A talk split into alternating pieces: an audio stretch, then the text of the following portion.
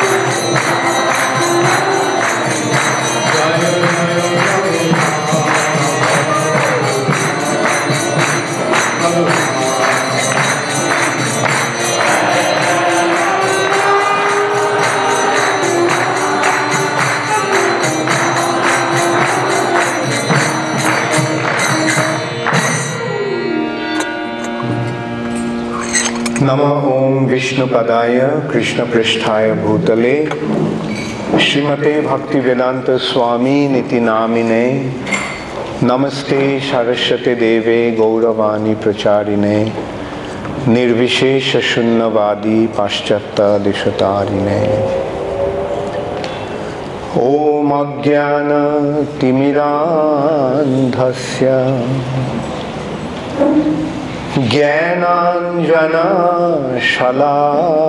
ज्ञानाञ्जनशलाकया चक्षुरुन्मिलितं येन। तस्मै श्रीगुरवे नमः। श्रीचैतन्यमनोभीष्टं स्थापितं येन भूतले स्वयं रूप कदा मह्यं ददाति स्वपदान्तिकम्।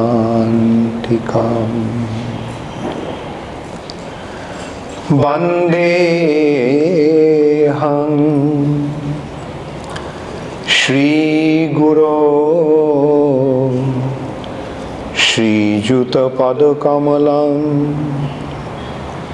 श्रीगुरुन् वैष्णवांश्च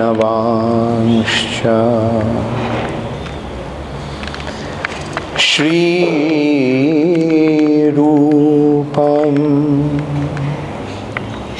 साग्रजातं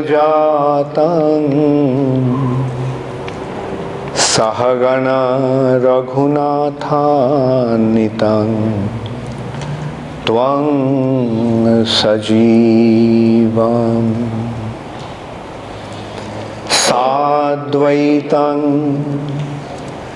सावधूतं परिजनसहितं। कृष्णचैतन्यदेवं श्रीराधा कृष्णपदा सहगणा ललिता। श्रीविशाखान्वितंश्च हे कृष्ण करुणा सिन्धो दीनबन्धो जगत्पते गोपेश गोपिका कान्त राधाकान्त नमस्तु ते तप्तकाञ्चन गौराङ्गी राधे वृन्दावनेश्वरी वृषभानुसुते देवी। प्रणमामि हरिप्रिये। वाञ्छाकल्पतरुभ्यश्च कृपा सिन्धुभ्यैव च पतितानां पावनेभ्यो वैष्णवेभ्यो नमो नमः। श्रीकृष्ण चैतन्य प्रभु नित्यानन्द। श्री अद्वैत गदाधार श्रीवासदि गौरभक्तवृन्द। हरे कृष्णा हरे कृष्णा कृष्णा कृष्णा, हरे हरे। हरे राम हरे राम। राम राम हरे हरे। हरिर नाम हरिर नाम हरिर नामैव केवलम्। कलो नास्त्येव नास्त्येव নাস্তেব গতিরন্যথা আজানুলম্বিত ভুজৌ কনকাবদাত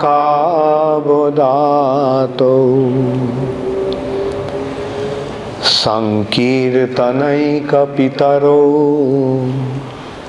কমলায়তাক্ষ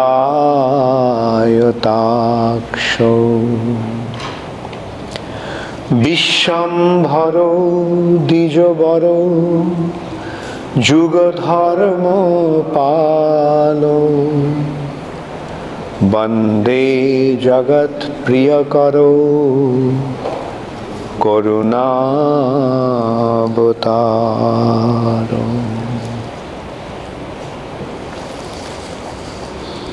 হরে Krishna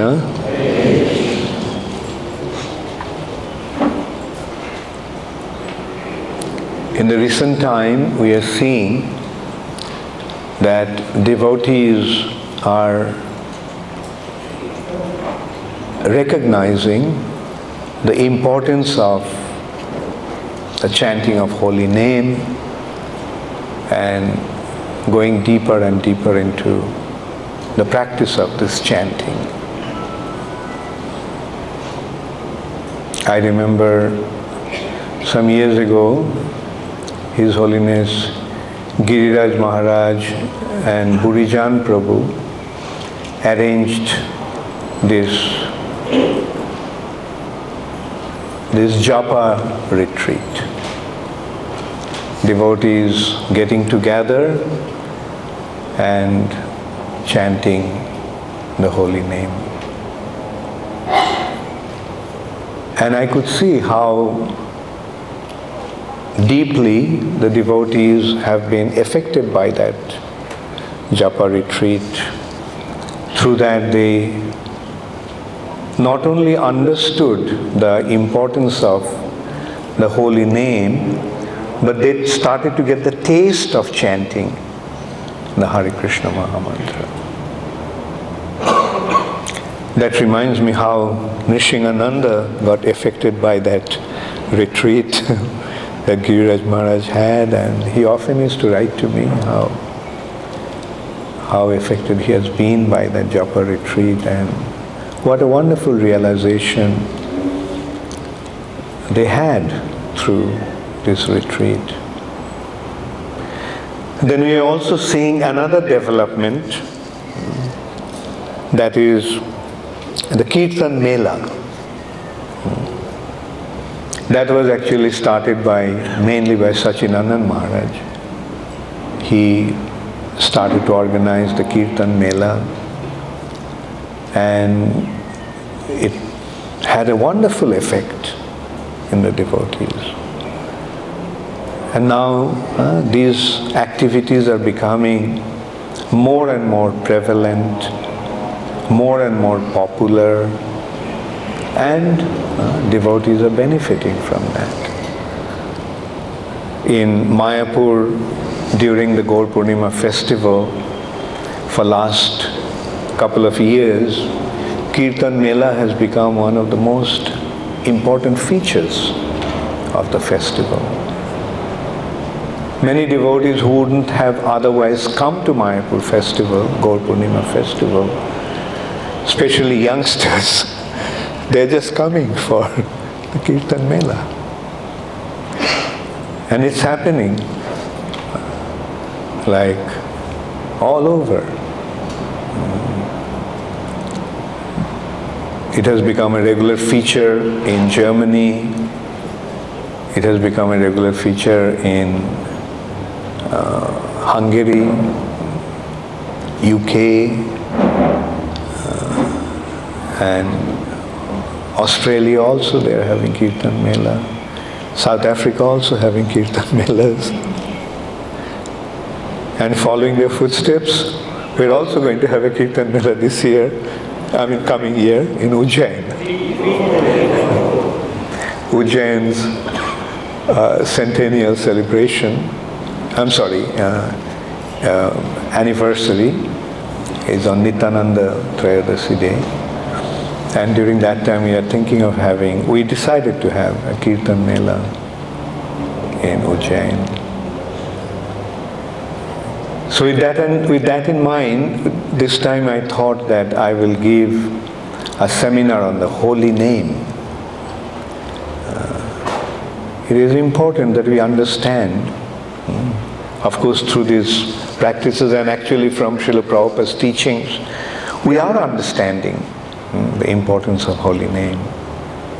That's from the big, that's, that's the thing that we learned practically from the beginning of our spiritual life in ISKCON we uh, began to realize the importance of the holy name. And then now we are seeing um, that how devotees are going deeper and deeper into that. Although Prabhupada gave everything in his books, but uh, in the early days, we could not really get the opportunity to go deep into that. We were uh, new in the movement, we are inexperienced, we are young, and uh, Prabhupada was uh, there and uh, we, we just had everything from Srila Prabhupada. And Prabhupada meant everything to us those days. Uh, we simply depended upon Prabhupada. Our spiritual life those days was mainly based on just Srila Prabhupada. Prabhupada was there and we thought that way. Uh, attachment to Prabhupada is everything that we needed. But then, uh, by Krishna's divine arrangement, Prabhupada left the planet, went back to the spiritual sky, and then we are left alone and initially there was a struggle to just uh, maintain the mission, maintain the movement. It was a big struggle. Uh, it was like a bunch of young children uh, now got the responsibility to take care of the affairs after the father left. And it was a big struggle, many mistakes were made, devotees, sincere devotees were struggling just to keep the movement going. But then, uh, now the movement is quite well situated, quite well established. It's growing. The crisis that our movements felt or experienced after Srila Prabhupada's disappearance uh, to a great extent, those have been overcome. And now ISKCON is moving forward uh, in a steady pace.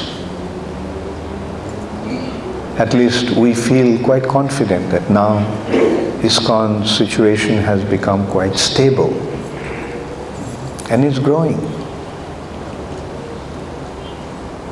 And now we are seeing that how the devotees have a natural inclination to get go deeper into experiencing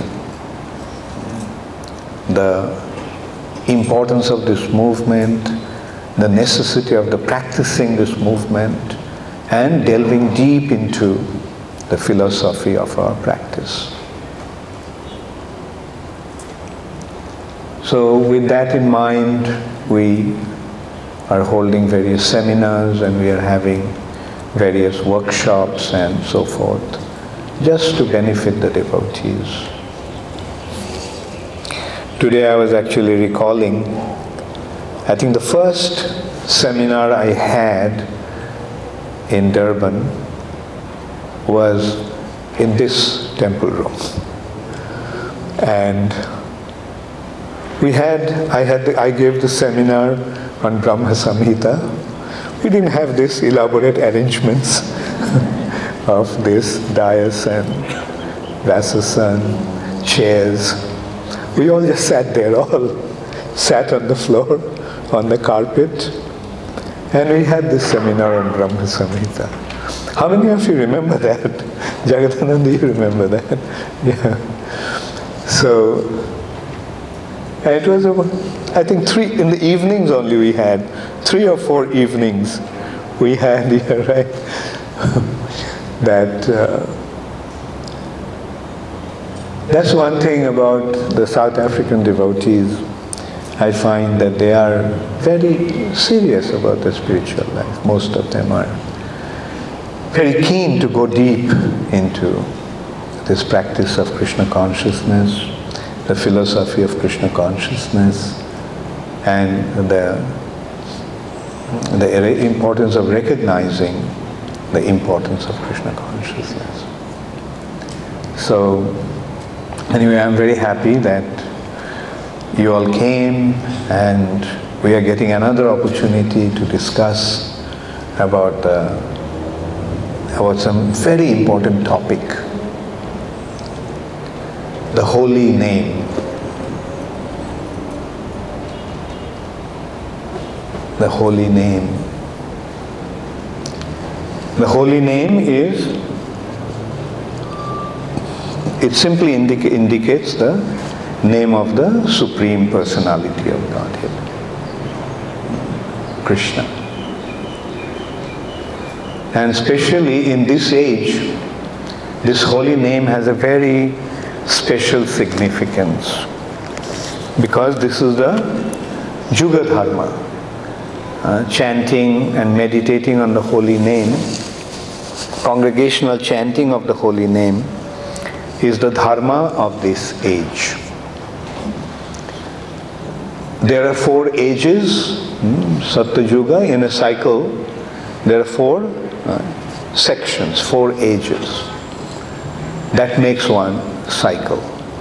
Uh, begins with Satyuga, then Treta Yuga, then Dwapar Yuga, then Kali Yuga.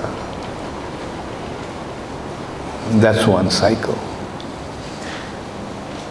Just like a day has different sections morning, afternoon, uh, evening, uh, different phases that time moves on.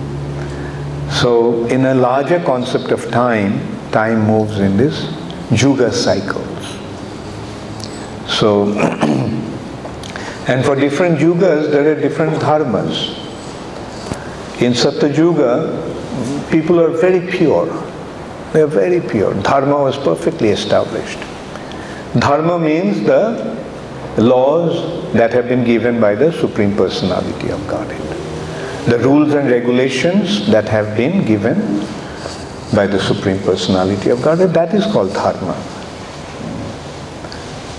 Dharma is not some faith or something, or some belief. Dharma actually is, in simple words, Dharma is the law of the universe.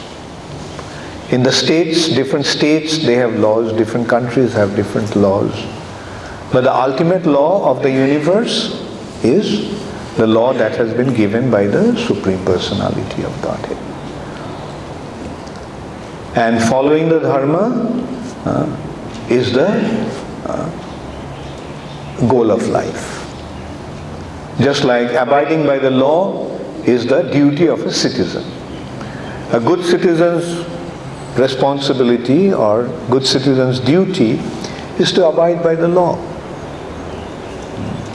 When one abides by the law, he lives peacefully and he gets various benefits. When one breaks the law, everybody knows what happens. Uh, breaking the law means crime, committing a crime.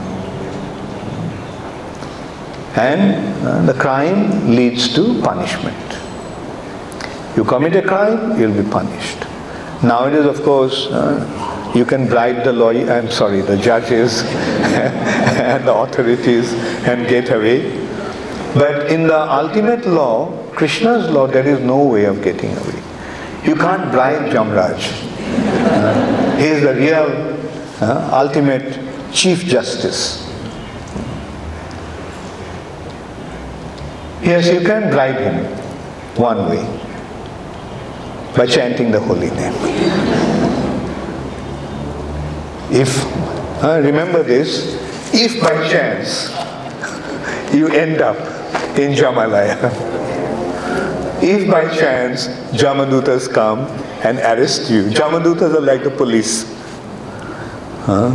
If they come and arrest you and take you to the chief, chief justice, Jamraj, huh? then the best way to deal with him is offer him obeisances and say Vancha kalpatarubhascha kripa sindhu bhayevacha pakitanang pavanebhyo vaishnavebhyo namo namaha.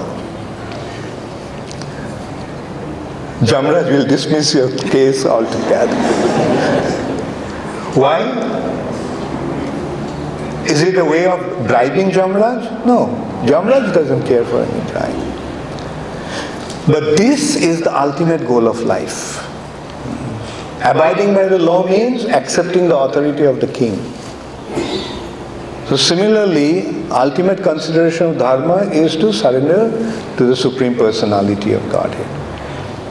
So this way, when you surrender yourself, express your surrender to the Supreme Personality of Godhead, uh, then a Mahajan like Jamraj will naturally be very pleased and he will consider, well, fine, uh, you, are, you are not a criminal anymore.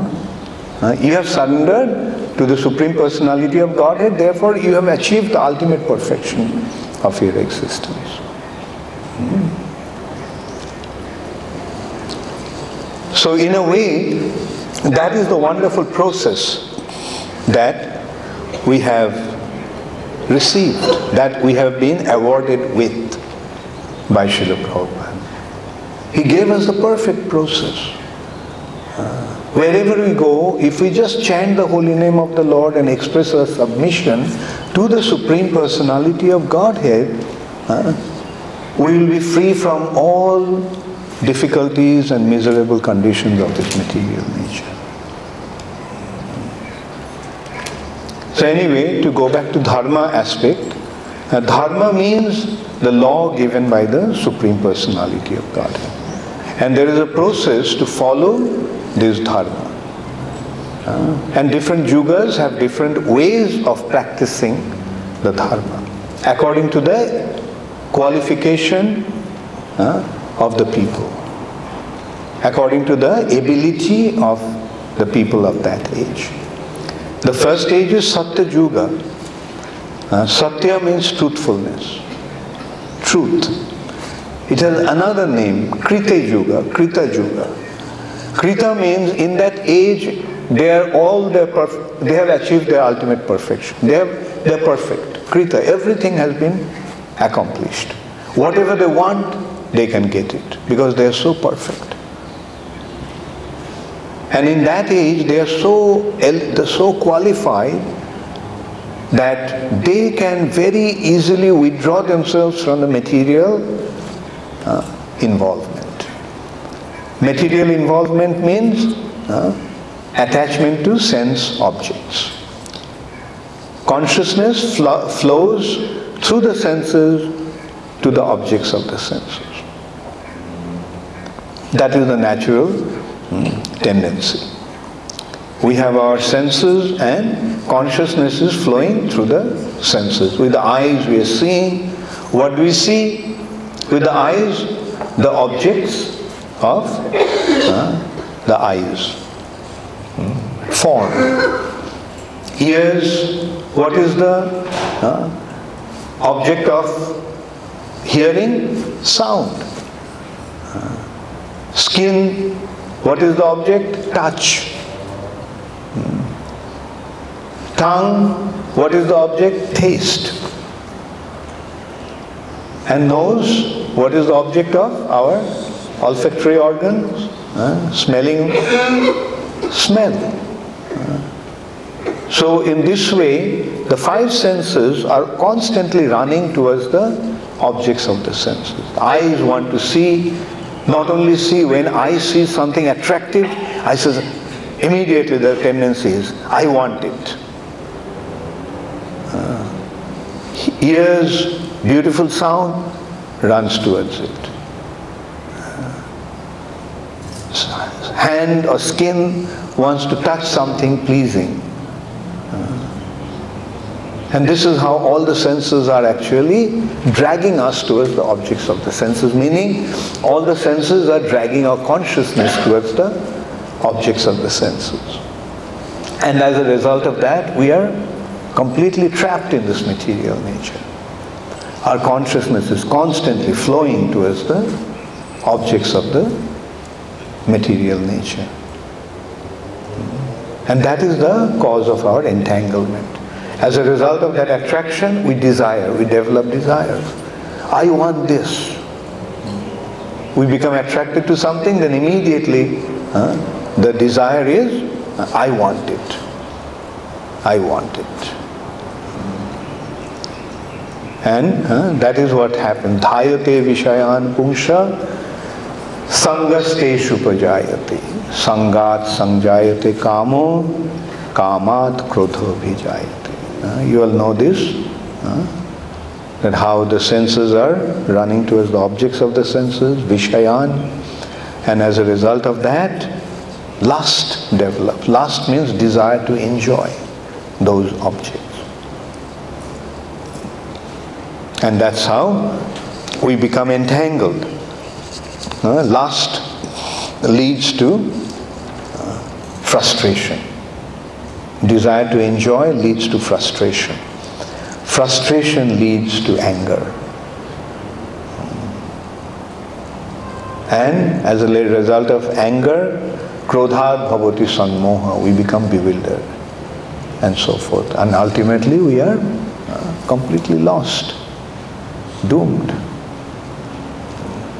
But in Satyuga, people were so powerful, their consciousness was so pure, that very easily they could withdraw their senses.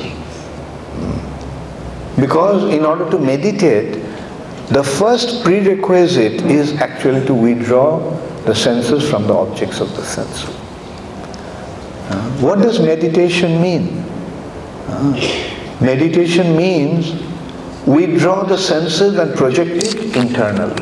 How can we project our consciousness internally to the super soul who is situated in the heart if our senses are running here, there, and everywhere? Uh, will it be possible? No. We see, even while we are chanting, the mind is running here, there, and everywhere. Uh, we can't focus our mind for too long. Few minutes, then mind runs away. So, uh, meditation actually is the most difficult thing. Nowadays, of course, people are so, meditation has become such a common fashion. Uh, yoga meditation, uh, uh pranayam. people are just propagating, some unscrupulous people are propagating and misleading people this, with these practices pranayam, uh, two minutes, uh, you do. breathe out from your left nose, then breathe in from with your left nose, then breathe out from your right nose, and breathe in from your right nose. Uh, and it's going on. People are just caught up in that. They say, oh, we are practicing yoga. But if you consider yoga, yoga actually has eight stages. Hmm. Out of that, the four, fifth stage is pratyahara. Then the sixth stage is actually meditation. Uh, the, the other stages, pre, pre, other previous stages are just a, just a preparation for meditation external purification, yam, uh, internal purification, niyam, asan. And then the fourth stage, just consider the, how difficult it is. The fourth stage is pratyah, I'm sorry, pranayam. Pranayam is not just uh, breathing in and breathing out. The process of respiration is not just breathing in and breathing out. Uh, the respiration the practice of respiration becomes effective only when one learns the, uh, the real aspect of breathing called or real aspect of pranayama called kumbhak, retaining the air, uh, retaining, not just breathing in, breathing out, retaining. Meaning, stop breathing. Stop breathing. Why it is important? Because our breathing is directly connected to our thought process. The mind's activities are connected to our breathing. Uh, when your mind is agitated, how do you breathe? And when your mind is peaceful, how do you breathe? Uh, like when the mind is agitated, we breathe uh, very heavily. But when mind is peaceful, then the breathing is also very smooth. Uh, so in this way, by stopping to breathe practically, they control their thoughts, control their mind. And then only they are able to withdraw the senses and bring them within the control of the mind. That means uh, the senses are not functioning externally anymore. The mind has, the consciousness has been withdrawn in the mind and then it is projected into the heart. Dhyan. Then the dhyan meditation begins. Uh, so how many of us will be able to do that? What to speak of us? Even in Treta Yuga they were not able to do that. Satyuga, after Satyuga came Treta Yuga. The people of Treta Yuga were not able to practice that meditation. Therefore, the Yuga Dharma Krishna gave as the Yuga Dharma is sacrifice.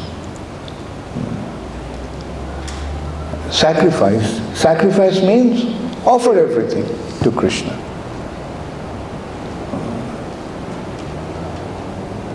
through the practice, through the performance of sacrifice, they would, they would offer. But after that, they would literally give out everything. The kings would perform these sacrifices and they would give in charity. They would, uh, the ultimate act of sacrifice used to be giving out, every, giving everything in charity.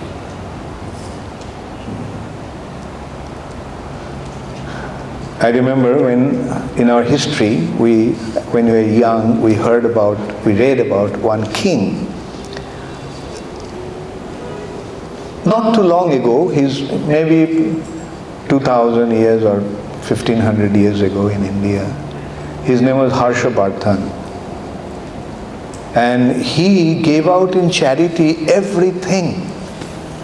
Ultimately, he gave out his royal robe. Uh, he was just wearing a loin cloth, gave everything. So that is how the kings would give out uh, in charity. And they, so sacrifice means uh, sacrifice. Simple, sacrifice. But for whom? For the sake of Krishna. We have to offer everything to Krishna. That is another very important practice. Because through this practice we learn uh, to free ourselves from material entanglement and prepare ourselves for death. At the time of death, whether you like it or not, you have to sacrifice everything. So better do it voluntarily. Uh, okay. Uh, Idam Krishnaya Namama. That is the mantra of sacrifice. This is for Krishna, not for me. This is for Krishna, not for me. This is for Krishna, not for me. So what is left for me? I am also for Krishna. Krishna, please accept me. And that is the goal of life. Sarvadharman parityajya sharanam braja. Offer yourself to me. Then aham tvam sarva papebhyo Uh, then I will deliver you from all your sinful reactions. Don't worry about it. Then in Dwapar Yuga, people lost the ability even to perform sacrifice. Therefore, the process is deity worship. The Supreme Personality of Godhead is worshipped in the temple. See how gradually the process is become, becoming simplified. the most difficult process was in Satyuga. It has become simplified in Treta Yuga. In Dwapar Yuga, it has become even more simplified. Uh, and then in Kali Yuga, at least in other yugas, people had some inclination towards dharma. But in Kali Yuga, there is no consideration for dharma. People are so fallen. Therefore, Krishna gave uh, the process of chanting the holy name of the Lord. In a way, chanting the holy name of the Lord is the most wonderful process. Just see, in Satyuga they would meditate upon the Supreme Personality of Godhead. In Treta Yuga, they would perform sacrifice and then from uh, when the sacri- sacrifice was properly performed, then the Lord would appear from the sacrificial fire. In Dwapar Yuga, the Lord is already manifest in the temple and you are getting an opportunity to worship Him. See how it is becoming more and more simplified and more and more personal? Ah. Like the, in Dwapar Yuga, the Lord, you can directly worship the Lord. Such a wonderful opportunity. But in Kali Yuga, you can directly address the Lord. It is something like consider a very important person. Hmm? A very important person. Even to approach him is very difficult. Even to approach a very important person is very difficult. Now, can you just call a very important person by his name? Uh, like, uh, for example, uh, what's the name of the president of South Africa? J- Jacob Zuma. Jacob Zuma. Can you just walk up to him and say, Hi Zuma, how are you? So now you cannot even approach a state president uh, and address him by his name. Now can you imagine the having the prerogative, having the opportunity to call the Supreme Personality of Godhead by his name? Uh, what an amazing uh, prerogative it is, what an amazing opportunity it is. Calling him by the name.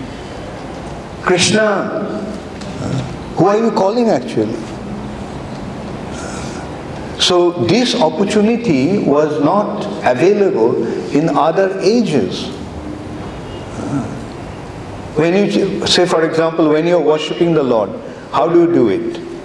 Huh? You, you worship by chanting mantra. There is a specific mantra, and by chanting that mantra in a specific way, you have to do the worship. But in this age, what, we, what opportunity we have, what special prerogative we have? Just call him by his name. So that is the amazing good fortune that the living entities, especially human beings of the age of Kali has received, have received. That's why when Navajogendras, the nine uh, Yogendras, were having a discussion with King Nimi, uh, they told him, hmm, Prabuddha, uh, one of the nine Yogendras, told him that the age of Kali has a wonderful uh, opportunity. Age of Kali has one wonderful quality. Asti hi eko mahan guna, a great advantage. Kali Yuga has one great advantage. That is, just by chanting the holy name of the Lord, one can become free from his material bondage. Although the age of Kali is a very degraded age. That was also Parikshit Maharaj's consideration. When he confronted Kali, he was about to kill him. Uh, which king would tolerate that a cow and bull is being tortured, Mother Earth herself is being tortured, Dharma is being tortured to an extent that three legs of Dharma, three pillars of dharma is broken, who will allow that? Especially a, a justify, just and noble and religious king. So Parikshit Maharaj was about to kill him. But Kali begged for his life. and Parikshit Maharaj uh, granted it. Okay, fine. I will let you live. Now Parikshit Maharaj's consideration at that time was that Kali Yuga has, in one hand, it has a great disadvantage, but at, but at the same time, it has a great advantage as well. And when he measured, uh, the, when he compared the advantage and disadvantage, then he saw that the advantage prevails over the disadvantage. And that's why he said, okay, I will let you survive. I'll let you live. And you can see what the places, what places Kali, Parikshit Maharaj gave to Kali. The four places of adharma. Okay, you will spread your adharma. You have these four places. Meat eating, intoxication, illicit sex and gambling. And the fifth place is gold. Now, about this gold, there is another consideration. It's not just gold. The gold that is not used in Krishna's service, that gold is the place of Kali. When gold is used in Krishna's service, then this gold is Lakshmi. That is not Maya. Lakshmi's perverted reflection is Maya.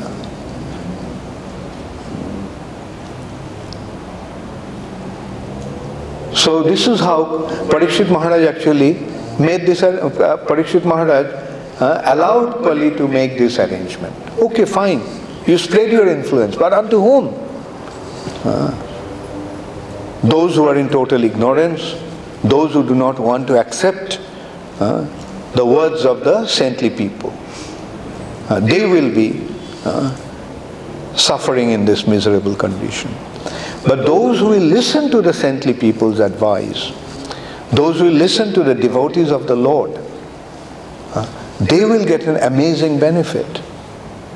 And for that, what they will do? Uh, they will follow the four regulative principles. No meat eating. Why? Because it's a place of Kali. Uh, no intoxication. It's a place of Kali. No illicit sex. Place of Kali. No gambling. Place of Kali. Uh,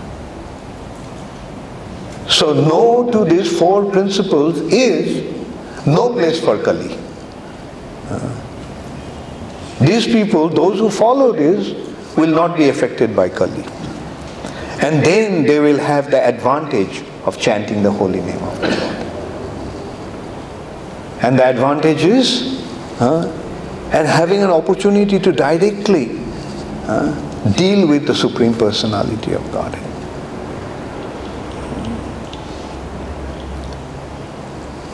Now there is another consideration, that is the general consideration. Satta, Treta, Dwapar, Kali. But this Kali is a very special Kali Yuga. How many of you know that? That how this Kali Yuga is a very special one? Huh? Please raise your hands. Yeah. Uh, this Kali Yuga is a very special Kali Yuga. Uh, because in this Dwapar Yuga, Krishna came. This Krishna is not an incarnation. This Krishna is not a Juga avatar. Uh, this Krishna is not an avatar. This Krishna is the Supreme Personality of Godhead. This Supreme Personality of Godhead comes only once in a day of Brahma. There are different yugas, various yugas, and in various yugas, various incarnations of the Lord are coming. But he himself comes only once in thousand Chaturyuga, once in a day of Brahma. And when it- what does it mean that Krishna comes? Uh, this Krishna, the Supreme Personality of Godhead, uh, is not an incarnation, or in simple words, we can say that this Krishna uh, is not the Supreme Personality of Godhead from Vaikuntha.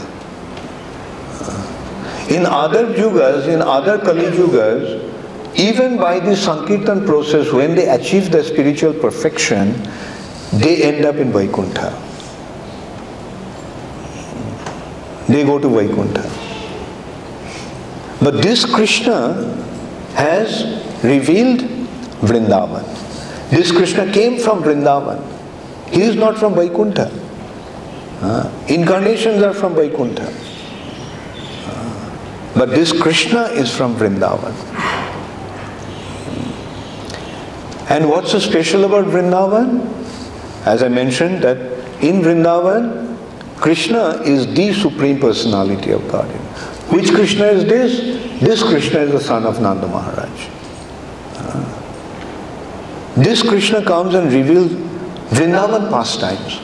What is Vrindavan pastimes? Uh, Vrindavan pastimes are the pastimes of the Supreme Personality of Godhead, where he is allowing his devotees to develop a relationship with him as a friend, as father and mother, and as his girlfriend. That's not possible in Vaikuntha. So that is the special uh, aspect of Krishna of Vrindavan. And in order to allow his devotees to develop these relationships like that of a friend or fa- parents or uh, girlfriends, uh, he is not acting like the Supreme Personality of Godhead. In Vrindavan, Krishna is not a not the Supreme Personality of Godhead. Although he is the Supreme Supreme Personality of Godhead, but in Vrindavan he is not the Supreme Personality of Godhead. He is not acting like the Supreme Personality of Godhead. He is acting as a cowherd boy. And what's he doing? Uh, he is having his loving exchange with his friends, with his parents, and with his lovers. That is the uh, special prerogative, that's the special aspect of Vrindavan. So these Vrindavan pastimes of Krishna is revealed once in a day of Brahma. Otherwise people don't have information about Vrindavan. Had you not have come in this age at this time, we wouldn't have, had you have come, even in Satyuga, even in this millennium, in this Chatur Yuga, we would have missed it. We wouldn't, we wouldn't have known who Krishna is. It happened only in Dwapar Yuga. That was at the end of Dwapar Yuga, at the very end of Dwapar Yuga, about 140 years. Uh, then uh, Krishna per- performed his pastimes for 140 years, and when he withdrew his pastimes, Dwapar Yuga ended, Kali Yuga began. But then also people did not really understand who this Krishna is. There are many, even the Vaishnavas thought that this Krishna is an incarnation of Kshirodakshay Vishnu. Other sampradayas thought that they, this Krishna is an incarnation. And this is his pastime. He is performing his pastimes in this way, uh, in Vrindavan. But Chaitanya Mahaprabhu came and he revealed the secret. He came and he pointed out that this Krishna is the original Supreme Personality of Godhead. and his Vrindavan pastimes are the most excellent pastimes. Vrindavan means uh, joy, ananda. Krishna is Anandamai and this Anandamai aspect of Krishna has become perfectly manifest in Vrindavan, especially through his dealings with Srimati Radharani.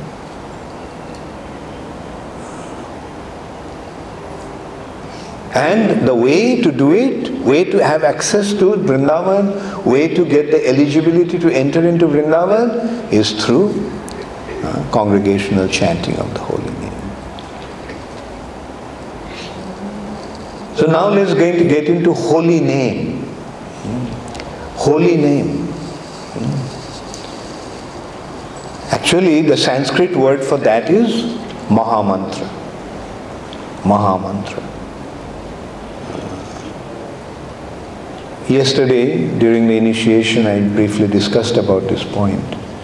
Uh, that sound. Uh, there are, in this world, there are, generally there are two types of sounds. One sound is meaningful, meaningless sound. Sound, did it convey any meaning? Huh? Glass of water. This is also sound. What did it do? Conveyed some meaning? There's a glass of water. Huh? When I say it, and if you understand the language, then it conveys some meaning. So, meaningless sound, meaningful sound. The meaningful sounds convey uh, certain uh, objects or certain feelings or emotions, etc. Mm. Or certain uh, action. He is walking. Right? When he, this sound is carrying certain meaning uh, to the listener. But if we say blah, blah, blah, probably it will convey some meaning. so, so this is how there are, uh, in this world there are, uh, we can see that there are two types of sound, meaningless sound and meaningful sound. But beyond this world there is another world. And the sound that comes from that world is called mantra.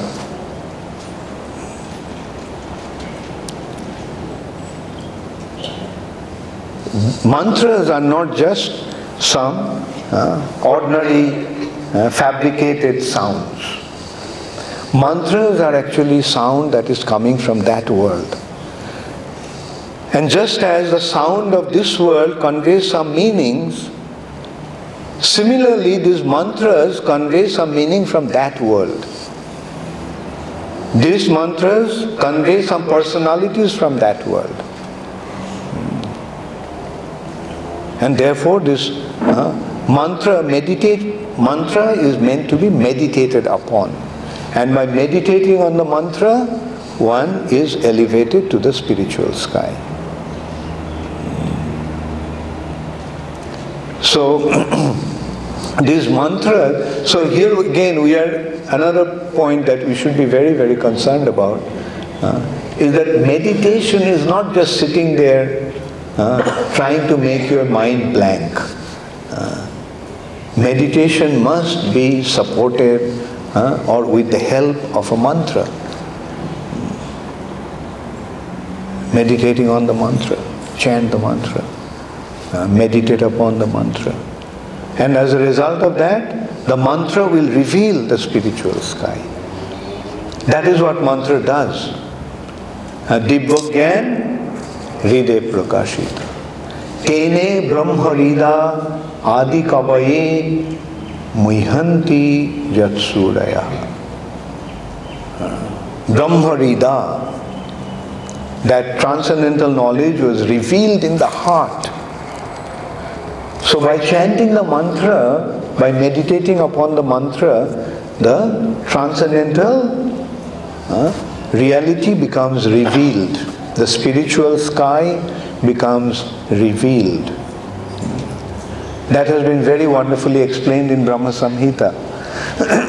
when Brahma meditated upon the mantra Gayatri that he received from Krishna, the spiritual sky was revealed in the heart of Brahma.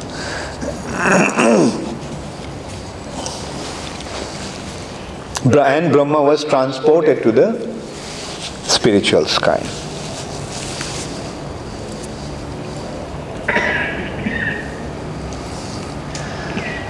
So, So that is how the mantra uh, actually helps us to become elevated to the spiritual sky. So these mantras are known as Gayatri. Mantras are Gayatri. Now Gayatri has three aspects. Vij, Nam and Nyas. There's three aspects. As one aspect of Gayatri is Vij. Every Gayatri should have a Vij. Like how many of you are second initiated here? Uh, okay. So uh, you know that every Gayatri has the Vij. Like for example, Brahma Gayatri Vij is Om. Hmm. Guru Gayatri Vij is Oim. Uh, Gaur Gayatri and Krishna Gayatri is klim. Uh, so these are the Vij of the Gayatri. Vijas of Gayatri. Seed uh, of the mantra. Then Nam, the personality who is being indicated by this mantra, his name is there. Uh, like if Krishna is being indicated, if Chaitanya Mahaprabhu is indicated, in the, then his name will be there. Uh, if Durga is being indicated, her name will be there. If Radharani is being indicated, her name will be there. Uh, so in this way, different Gayatris have uh, different um, personalities who is actually being indicated through the Gayatri. So that personality's name is there. That's the second aspect. And the third aspect is Gayatri is meant for meditation. And how to meditate, that instruction is given. That is the third aspect, which is known as Nyas. Bij, Nam, and Nyas. Now, out of these three things, which one is most important? Uh, whatever is in the middle, that's the most important. Like in Bhagavad Gita, sometimes people say that first six chapter deals with karma yoga, second six chapter deals with jnana yoga, mean, bhakti, and third is jnana. Uh, therefore, uh, after karma yoga is bhakti, and highest is jnana. But is that the fact? Uh, what did Prabhupada pointed out, or what did our acharyas point out? Hmm? The most valuable object, do you keep on the outs- outskirts or you keep it in the middle? Where do you keep your safe? In your garden? or you keep it in the right inside your house? Huh? Or in a locket. Where is the most precious jewel? Here? No, right in the uh, middle. So similarly, Naam uh, is in the middle because that is the most important aspect. Bij is there, Nyas is there, but Naam is the most important thing. Now in a mantra where there is no Bij and no Nyas, but only Naam and Naam and Naam, that is called Mahamantra. Ah. Like you can see, ah, Hare Krishna, Hare Krishna, Krishna Krishna, Hare Hare, Hare Rama, Hare Rama, Rama Rama, Hare Hare. Sometimes uh, somebody came and told Prabhupada that some people are chanting Om Hare Krishna, Hare Krishna. Prabhupada said that's nonsense. Prabhupada said Hare Krishna Mahamantra should be chanted just as it is. No addition and no subtraction. Just as it is. Hare Krishna. Sometimes some devotees were chanting uh, in Vrindavan. There was a rolling kirtan. Beautiful kirtan was going on during Prabhupada's Guru Puja. Prabhupada was there. And one devotee started to chant, Bhaja Hare Krishna, Hare Krishna. And mind you, about 250 devotees bouncing up and down, you know, in ecstasy. Prabhupada roared, stop the kirtan. And Prabhupada shouted at the devotee, Where did you learn this? Hare Bhaja, Hare Krishna, Hare. Uh, and then also he pointed out, Hare Krishna Mahamantra should be chanted just as it is. Just Hare Krishna, Hare Krishna, Krishna Krishna, Hare Hare, Hare Ram, Hare Ram, Ram Ram, Hare Hare. so that is why it is a Mahamantra. Aren't you familiar with another Mahamantra? Shri Krishna Chaitanya Prabhu Nityananda Shri Advaita Gadadhar Shivashadi Gaura Now mind you, why it's a Mahamantra? Just names. So that's why this is also Mahamantra. So that's why uh, this Mahamantra is the crest jewel of all mantras.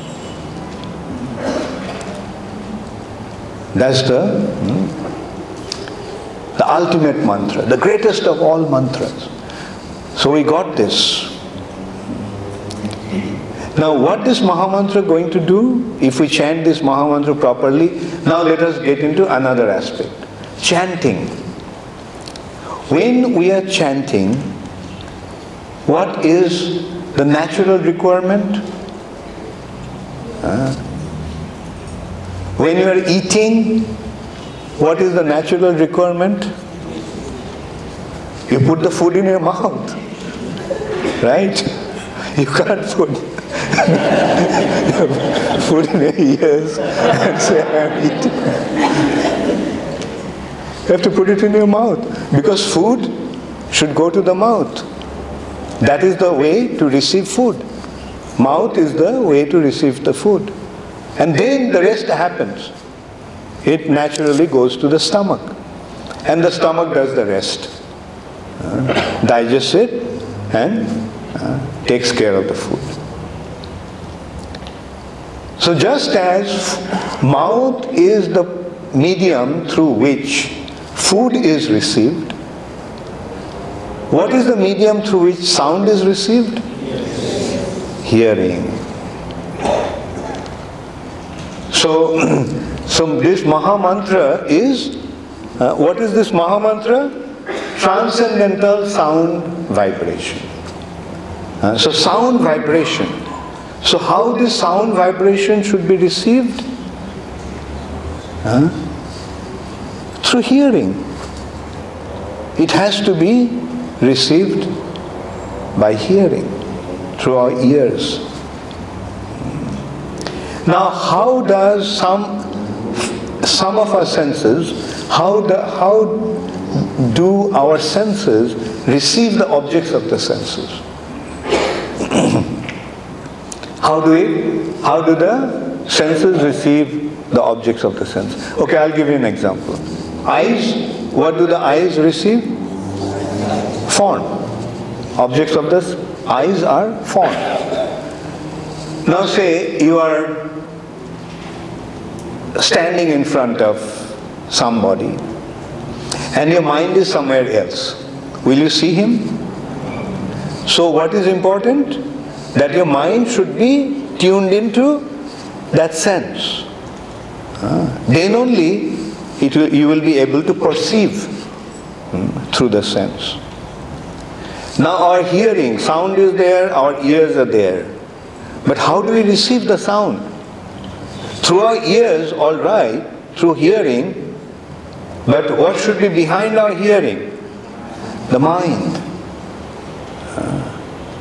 Therefore, Haridas Thakur uh, pointed out that one of the most important aspects of chanting is attentive chanting. In our ten offenses, this attentive chanting is not included. Why?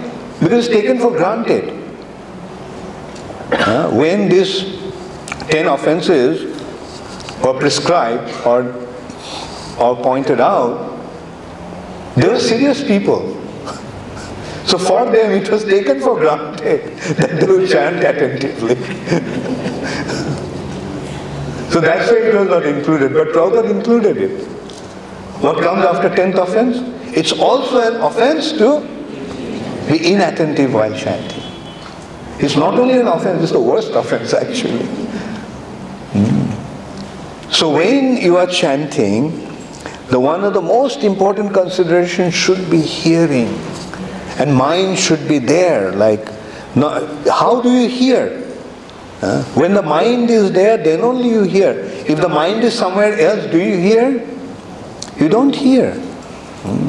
So hearing with the with attention, attentive chanting is uh, one of the most important considerations. Or not only one of them, the most important consideration. So mind you, this attentive chanting is the most important consideration.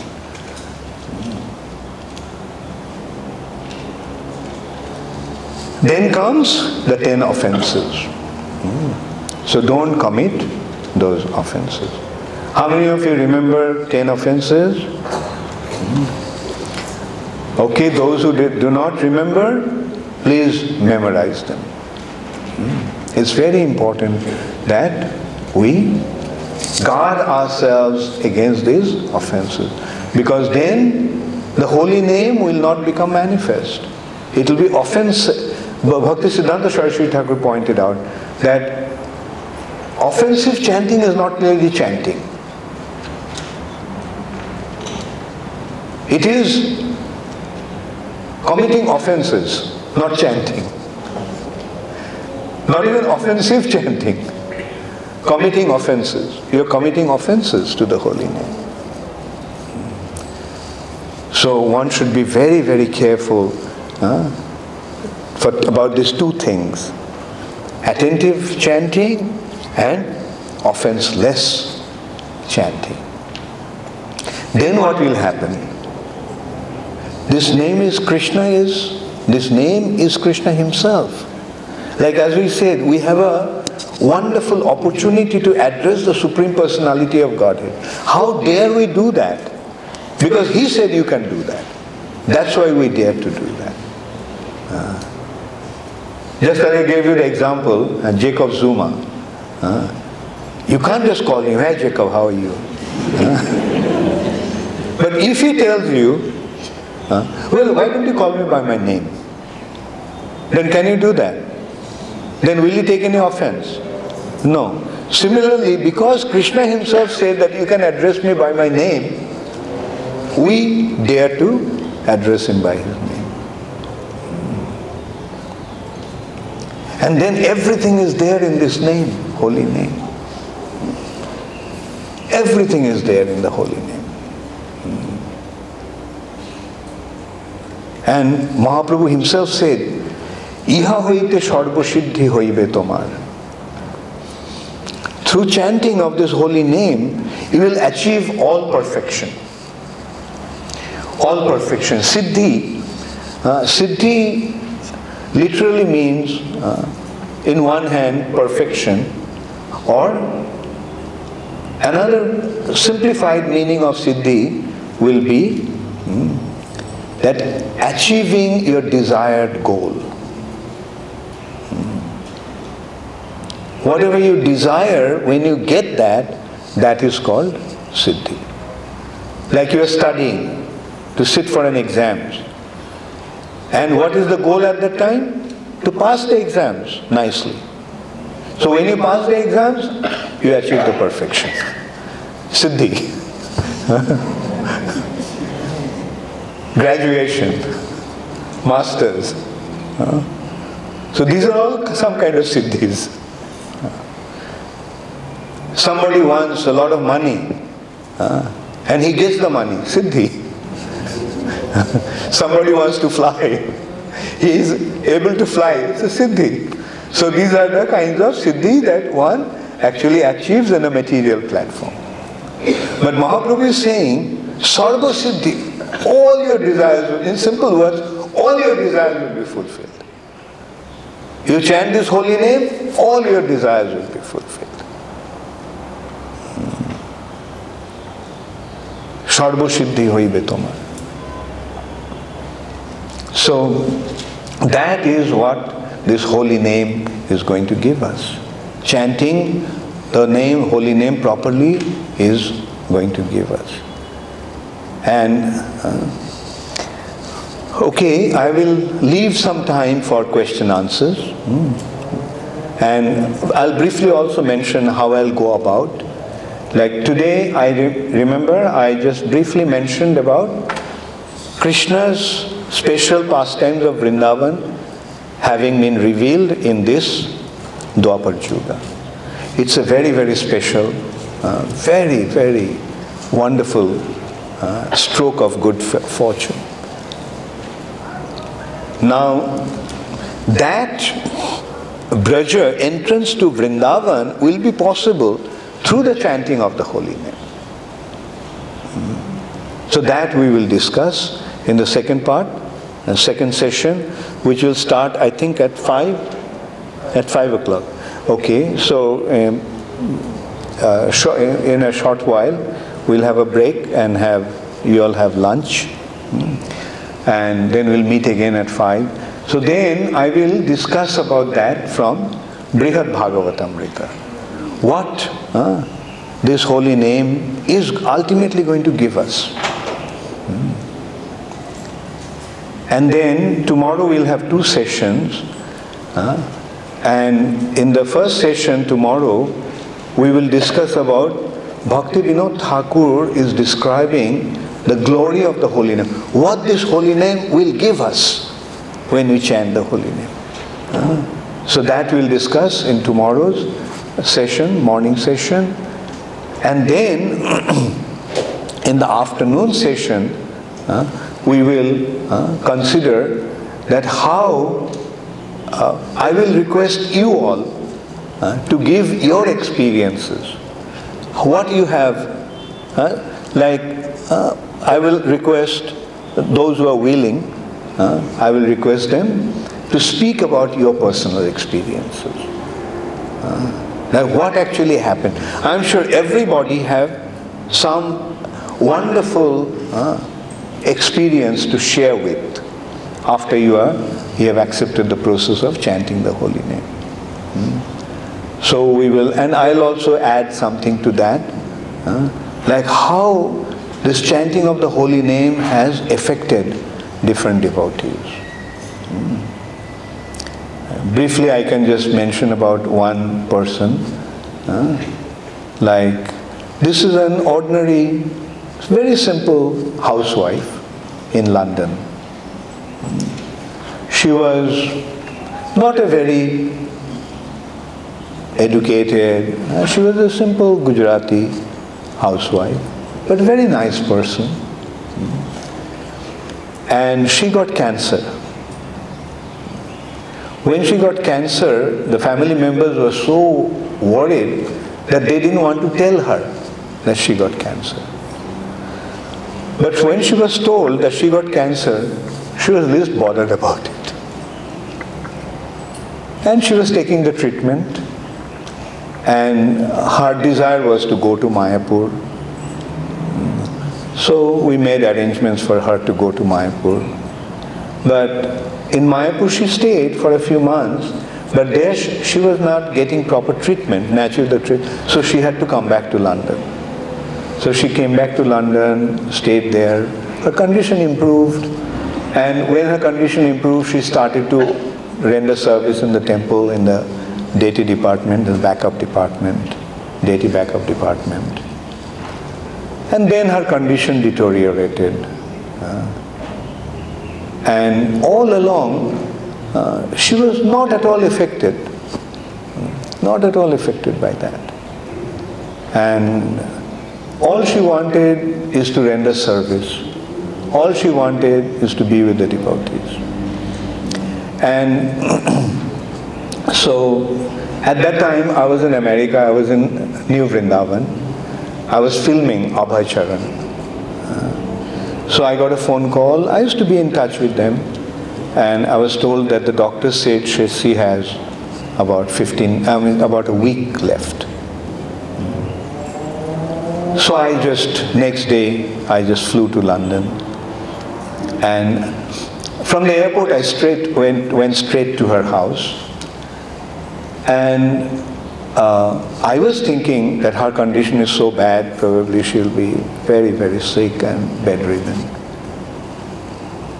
But when I went there, uh, she just got out of her bed to, and wanted to offer obeisances to me. Anyway, I uh, finally I had to, although I was telling her not to do that, but finally I had to let her do that. And she was talking as if nothing happened. Uh, she was she may have been told also that she has only a few days left, but she was not at all affected by that.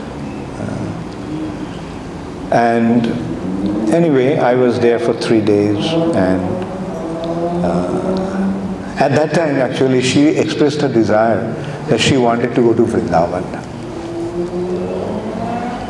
But the way she was being uh, cared for. So many devotees are coming every day to see her and all. So I told her that, look, this is Vrindavan, uh, where all the devotees are there expressing so much love and care. This is Vrindavan. There is no need to go to Vrindavan. This is Vrindavan. So she accepted it. Okay. Then, not for seven days, but she stayed for about 15, 16 more days. And it was during the Janmashtami time. Uh, and when she left her body, she had her japamala in her hand. She was chanting. And just as when she was leaving her body, she lifted her japamala, placed it on her head, and left her body. Now just consider like what gave her uh, this kind of spiritual awareness uh, to leave her body in this way, to come to this kind of consciousness. The holy name. That also reminds me, recently in Mayapur, one of our god brothers had been attacked by some miscreants Five of them attacked him. He was on the fifth floor. And from fifth floor, it was not Mayapur in the, our temple area premises. It was outside. He used to live in outside. And he is a South American. He came down. Uh, anyway, he was taken to the hospital. When he was taken to the hospital in Krishnanagar, which is the nearby town, uh, they expressed, the doctors expressed their doubt whether he'll survive. Anyway, he was taken to Calcutta, and when he was being taken, one of my god brother, one of our god brothers wrote to us that when he was being carried in a stretcher, he was speaking as if nothing happened to him. Mind you, he was so badly injured that they had to have 150 stitches in his body, 150 stitches, and some serious ones. But our god brother Ajamil Prabhu wrote to me that he was actually thinking, when seeing him, he was remembering Bhishma Dev. Although lying in a bed of arrows, he is speaking about the ultimate dharma, as if nothing happened to him. So he was feeling like, I mean, he was, he lost a lot of blood. He was, you know, doctors were considering whether he will even survive. But he is speaking, and what he was speaking? Well, after all, it is my karma. I must have done something in the past, and as a result of that, this has happened to me. Anyway, I'm not this body. so, how can one come to this kind of elevated consciousness as if he is completely uh, separated from his body. He is not in his body consciousness at all. How can these things happen? And these are the practical demonstration of performing uh, devotional service to Krishna. This is the ultimate proof of the benefit of chanting Hare Krishna Mahamantra. Hare Krishna, all glories to Srila Prabhupada. Does anybody have any question? Yes, Swasti.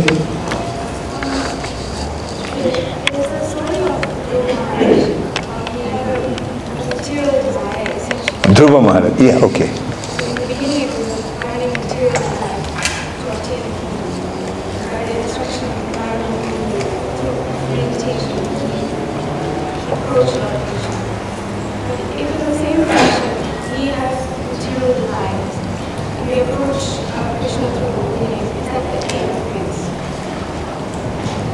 Aim? No, not really. You see, the eighth offense is to consider the chanting of the holy name uh, is one of the uh, auspicious ritualistic activities that uh, the fruitive activities offered in the karma kanda. To think that chant, by chanting this Hare Krishna Mahamantra, we will get some material benefit, punya. Chanting Hare Krishna is a material pious activity, gives us piety, punya. And the result of punya is material enjoyment.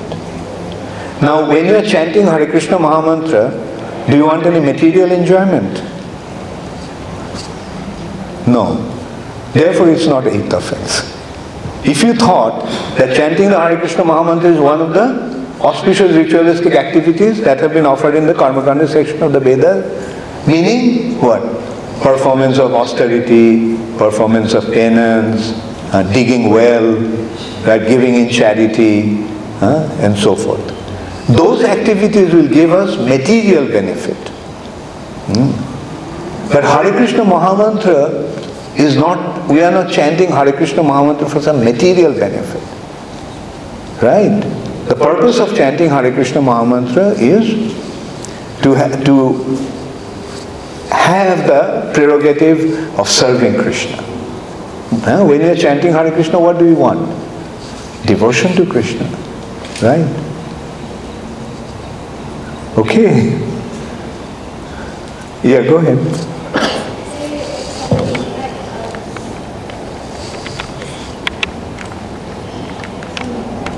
Say for example, somebody that like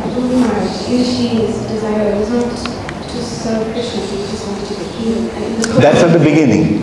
But the process became healed. So, Yeah. So So he may have started it with that material desire, huh? but when he was chanting the Hare Krishna mantra, chanting Om Namo Bhagavate Vasudeva, that's the mantra he actually got from Narad Muni. When he was chanting that mantra, he was actually performing Ashtanga Yoga at that time. And by performing Ashtanga Yoga, he achieved his perfection.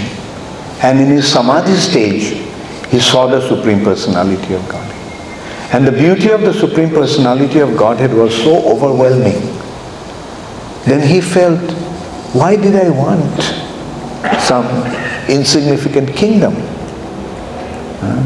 Now that I have got to see the Lord, it is like, as he himself mentioned, I was searching for some broken pieces of glass, and now that I have found diamond, should I waste my time in broken pieces of glasses? Right? So that's so that way it is not an offense. And first of all, he was not actually chanting the Mahamantra as such, uh, but he was sincerely following what Narad Muni told him. He was just chanting the mantra and absorbed in the process, practicing the process of Ashtanga Yoga. Ah. Good question. Thank you very much. Ah, Hare Krishna. Any other question?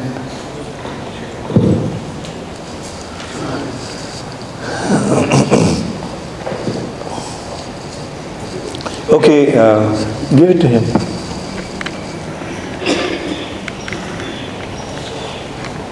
Guru, thank you for wonderful lecture. You spoke about sound and spoke about meaningful sound meaning- and then meaningless sound. First meaningless, then meaningful.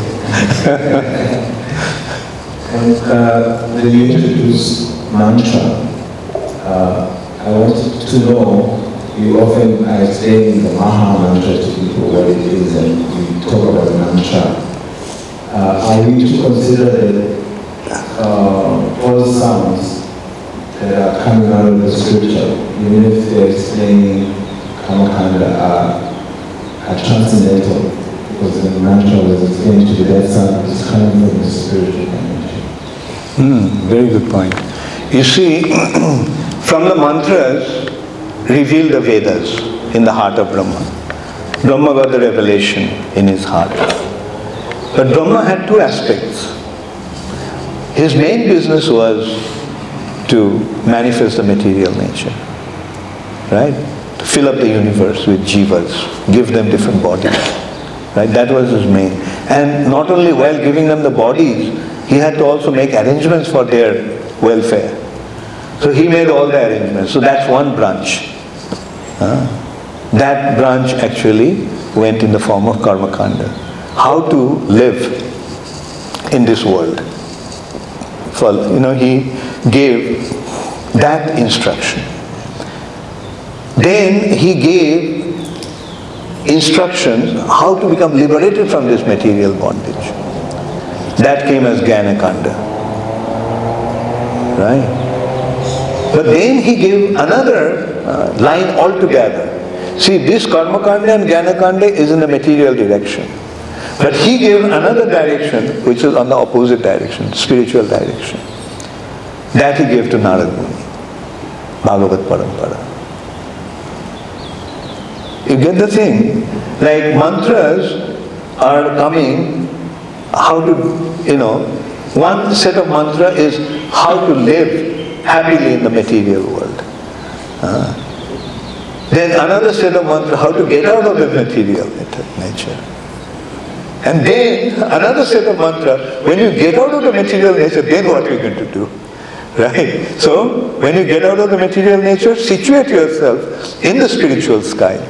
Uh, so that is the Bhagavat uh, branch of mantra.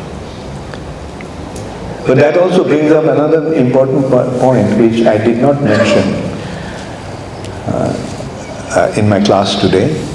That is, See, mantras are revealing different aspects or personalities of the spiritual sky. Right? But Mahamantra is revealing the Supreme Personality of Godhead through his name. Other mantras are, you know, d- different. Say, for example, some mantras are revealing uh, Narayan. Some are uh, revealing Lord Shiva. Some mantras are revealing uh, Vishnu. Some mantras are revealing Nrishingadev. Some mantras are revealing Lakshmi Devi.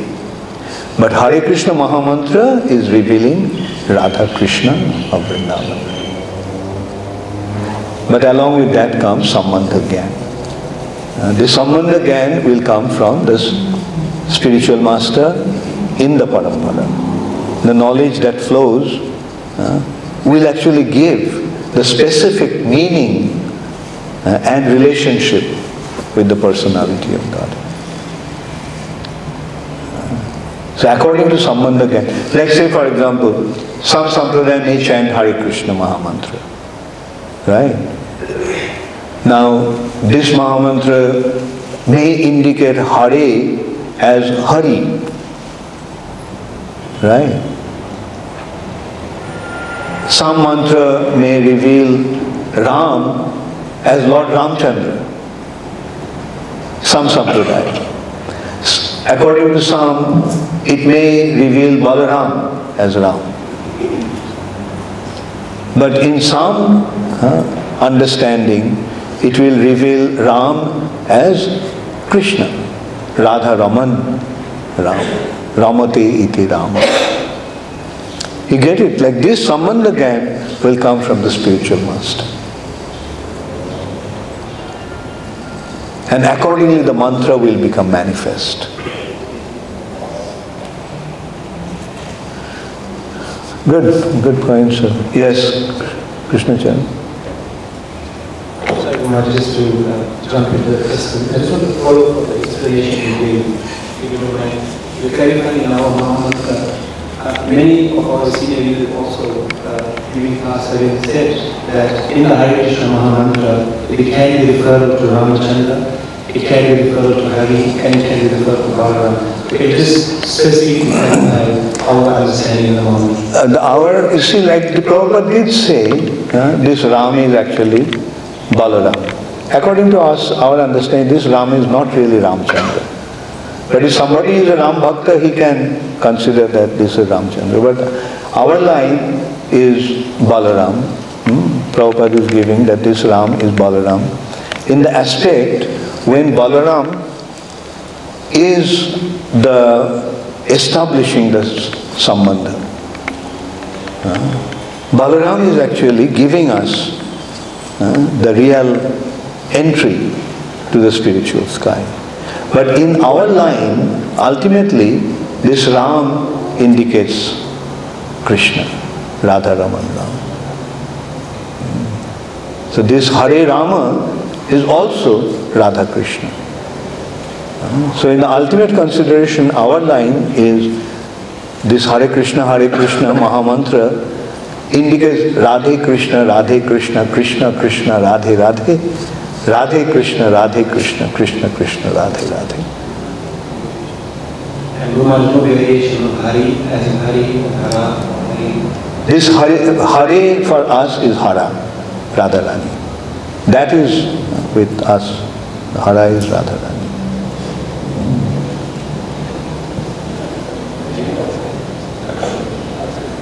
Generally, it is accepted that if somebody is not experiencing symptoms of ecstasy, or the Hare Krishna Mahamantra, then he is committing.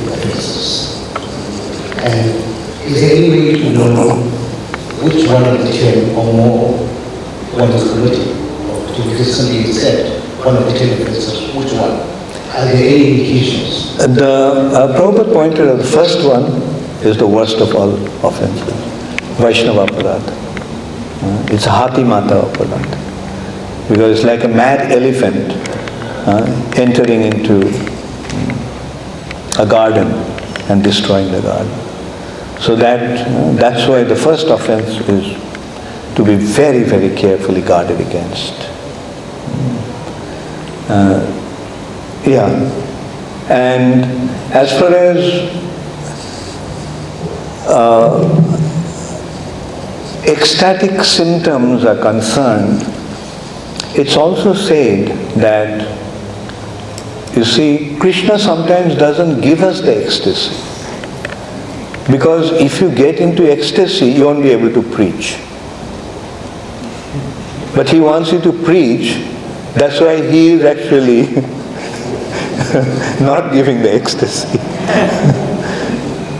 Uh, like, therefore, our business is we preach, and whatever Chaitanya Mahaprabhu wants, let him offer it to us. And it is not a matter of experiencing the ecstasy now. The most important consideration is in what state of consciousness we are going to leave our body. What if we experience ecstasy now and at the time of leaving the body forget Krishna? Uh, so rather, uh, let us prepare ourselves in such a way hmm, that we can remember Krishna at the time of leaving our bodies. And just two questions for the answers here. Uh, in terms of Hare we chanting Hare instead of Radha. The Balaram won't come in the because there's no association with God. Very good, very good, yeah. Yeah, that's why our ultimate consideration is that Ram is Krishna. The other ones I want to just take, I had in, in some initiation that the offense of imitative, imitative chanting was probably the worst of everything because it leads to all the other ten offenses. Yeah. Yeah. No, that's why I said that attentive, I mean, inattentive chanting, or rather attentive chanting is taken for granted. When you're chanting, it should be attentive. Right? That's why in the ten offenses, that hasn't been included. Uh, when you chant the Hare Krishna Mahamantra, and some somebody that donated on money and put me off to sleep, I can't chant from one o'clock night that is happening for over a month. And the, the chant, the Roman will chant Hare Who doesn't want you to chant? No, I couldn't get that. You said you, who does? When I chant Hare Krishna they put me off to sleep. Who? The. Name itself. Don't name the name. Neighbors. Oh, oh, okay. Your neighbors. Oh, okay. Well, if your neighbors are disturbed, then don't chant so loudly. Huh? Or close your doors and windows so that they don't hear. Naturally, don't scream. They don't even want me to come and do Prabhupada service Where? at uh, half past three in the morning. Where? He changes, he dresses Yeah, Prabhupada and every they morning. put me off to sleep that I am asleep, I mustn't wake up in time. And there I'm ready. Oh, I see, other devotees. Neighbors, I mean, uh, do you live in the temple or you live at home? So, uh, I mean, do you chant that loud that the neighbors wake up? I don't know what to do, I come here chanting. That's good. Do a chant where is most conducive for you. Chant the holy name where it's most conducive to you.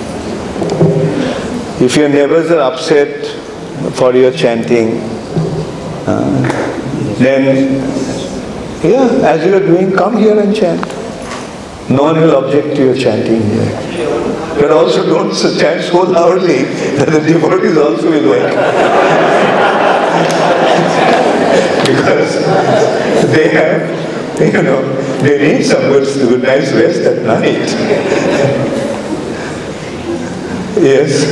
Hare Krishna. Yeah. Now, Somewhere I read that the Hare Krishna mantra is made up of 16 names and 32 syllables. Yeah. So if you say Ram, then you don't get 32 syllables. So is it necessary to Who said if you say Ram, you don't get 32 syllables? uh, Rama? Yeah, it's more, is, yeah. Yes. Yeah. So if you say, it doesn't it? Rama, if you say Ram, yeah, it is, Ram, even, even when you say Ram, it is two syllables. It's not one syllable. Ah. That's an- another thing, like, I get, I heard that some people are saying that if you say Ram, it is not correct. Ah. But that's, no, that's not correct. That's not true. Uh, Here Prabhupada chanting. Uh, is Prabhupada chanting in a wrong way? And somebody has to come and correct Prabhupada now? Uh, Don't, uh, you know, don't pay any heed to all this kind of nonsense. Maharaj, Introductions. uh, Like one devotee told me, he's chanting for 35 years, and he told me now his service is to only chant the holy name, he doesn't have to do, you know, other services. And then I met some other devotees that said that they are doing so much of service, that they don't need to chant.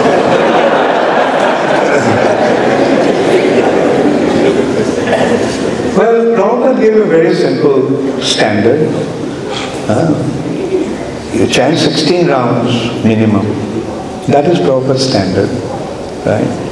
And well, if you are too old to render service, then it's another thing. Like Prabhupada said, service now, samadhi later. That means when you get old, you know, then maybe you won't be able to render service so actively. But then again, you don't stop serving. When the body is incapacitated and is not able to serve, then the service will be executed through mind. Service should never stop. One should continue to serve all the time. When, when the body is active, yes, we serve with the body. When the body is incapacitated, then we serve with our mind. Hmm. And this is how uh, we will come to our spiritual platform. The service should never stop. Uh, and the other thing is that, and for the sake of service, we should not stop chanting. Although, again, sometimes Prabhupada did allow some devotees But that was a special case. Like once a devotee, some devotee was so busy taking care of the construction of Vrindavan temple construction that uh, he didn't have the time to chant. And somebody told Prabhupada that Prabhupada, he's not chanting his rounds. Prabhupada said, that's all right.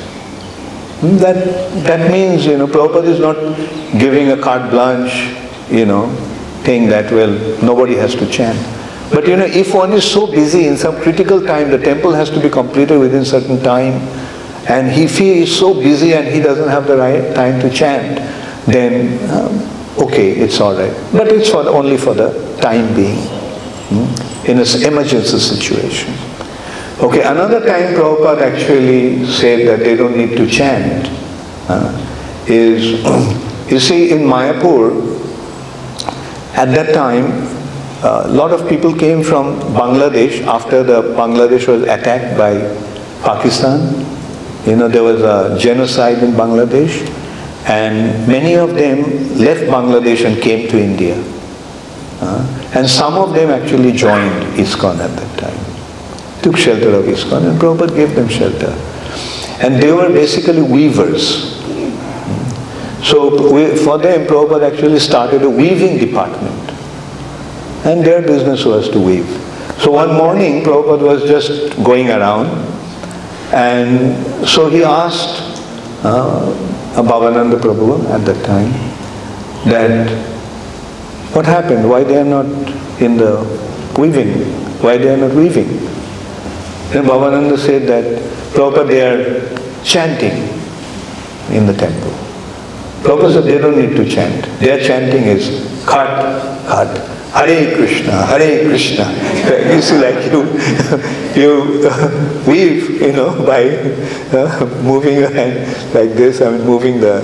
Uh, and so Prabhupada said that they don't, you know, their chanting is their service. I mean, that's another occasion Prabhupada said that. You know, meaning, let them chant while they are weaving. Um, well, that was another Yes, monk near Bhakta Nilay. Give it.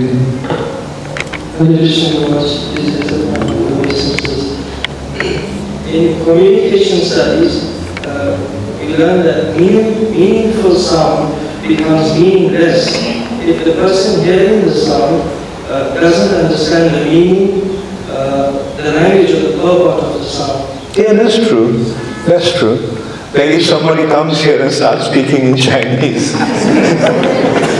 will it be meaningful sound? Although to him it's meaningful, but to us it won't be meaningful. My question, Guru is the mantra still effective if chanted despite ignorance of not knowing its value, meaning? Yes, yes. Uh, like Prabhupada is saying, it's like medicine. Uh, when you take the medicine, knowing the effect of the medicine or not, the medicine will work. So similarly, the mantra will work if you chant properly, offenselessly. okay, so last question. So this is uh, from TV, it's from uh, Peru. And he's asking how important is it to implement Daivi Varnashram in our ISKCON society, considering Srila Prabhupada left this for his disciples to complete? Yeah. Uh, it is, naturally it is important. Prabhupada said that it's 50% of what he has done. That means, uh, like Varnashram, establishing Varnashram is going to be, uh, going to match whatever Srila Prabhupada has achieved. So naturally it is very, very important. Uh, yeah, naturally it is most very important consideration. Thank you. Hare Krishna, all glories to Srila Prabhupada.